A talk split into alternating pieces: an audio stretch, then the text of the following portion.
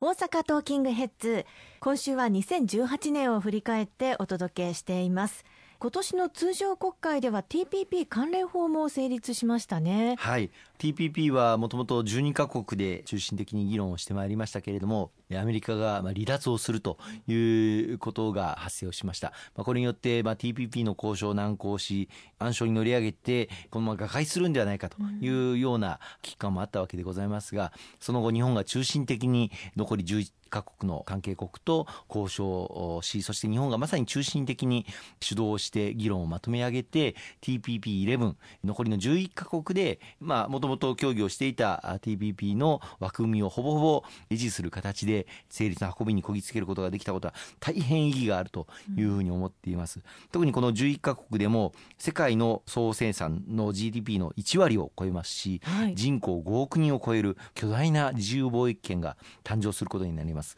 すでに発行要件を満たしていますのでこの12月の末にはこの11カ国による TPP11 が発行するということも確定をしています。広大な地域でまた人口を抱える地域で自由貿易の新たな枠組みが生み出すと動き出すということは今自由貿易か保護貿易かという対立が国際社会の中で生まれていることまたこの保護主義に対する懸念が表明されている中で非常に意義があることだというふうに思っていますさらにこの11カ国に加えて例えば韓国とかインドネシアとかタイとかあるいはヨーロッパも関心を示していまして加盟国が増えてくる可能性もあります。来年には1月この日本で関係国による閣僚級の会議が開催されることになっていまして新しい参加国に対する取り扱いをどうしていくのか、うん、あるいはアメリカに対して引き続きこの TPP11 に戻ってくるような働きかけをどうやっていくのかそういったことが話し合われる予定になっていましてこれも引き続き日本が中心的な役割を果たしながら議論を進めていってもらいたいと思ってますね。まあ、そういったまあ国際社会の中で日本がどう動いていくのか私たち自身もどう考えていけばいいかというようなことも考えなくてはいけないあるいは考えるということが多かった1年にも感じますね。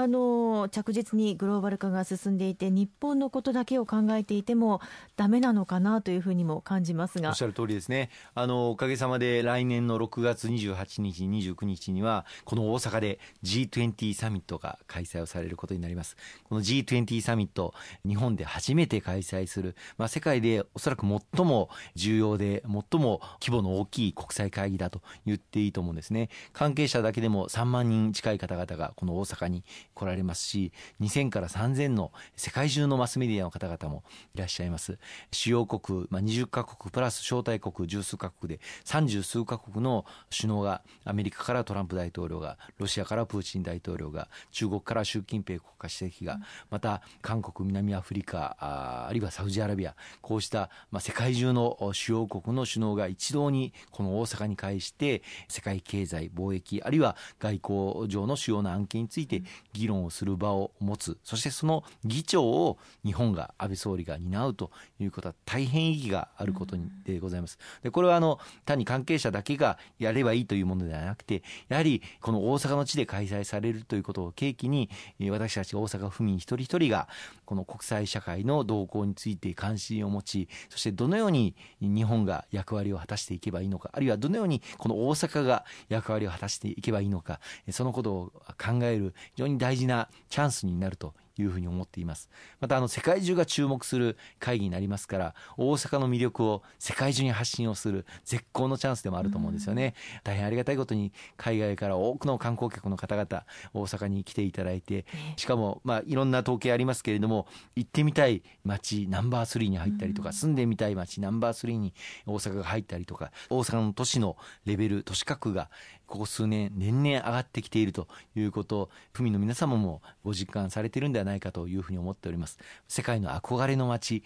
大阪を築いていく。2025年には万博をこの大阪で開催することも決定をしましたので、はい、それに向けて大きな道筋流れができているんではないか。そのスタートラインに立つのが来年の G20 サミットに向けた期間ではないかなと思っておりまして皆様と共に盛り上げていきたいし成功に向けて全力を尽くしてまいりたいと思っています。やはりあの石川さんご自身も直接関わってこられたということもありましてそのあたりのの思いというのはひとしおなんじゃないでしょうか。そうですね。まあ多くの皆様が関わってきているあのこの G20 サミットの大阪誘致ですけれども、特にあの公明党として最初の大阪立候補の時から議会で公明党府議団が提案をし、そして知事が立候補し、またあの官邸にも自民党公明党として府の国会議員がですね働きかけに行って最終的に安倍総理に大阪でやろうということを決断いただいたという経緯がありますので、やはりその大阪で立候補することを仕掛けた張本人として責任のある立場だと思っておりますので、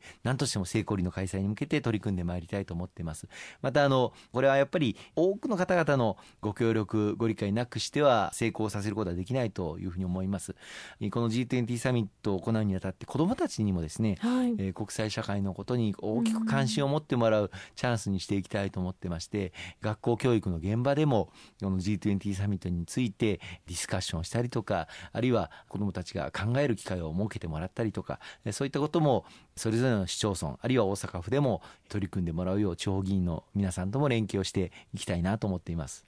そして2018年を振り返りますと例えば国のトップ同士の会談も多かったかなと感じますが南北首脳会談大きく報じられました。これは本当にまさに歴史的な出来事でしたよね。そうですね、まあ、昨年まで本当に緊張した状況が、まあ、これは今も変わってないんですけれども実は北朝鮮情勢そして北朝鮮における核実験あるいは日本海太平洋に向けた弾道ミサイルの発射実験これが相次いで行われてまいりました。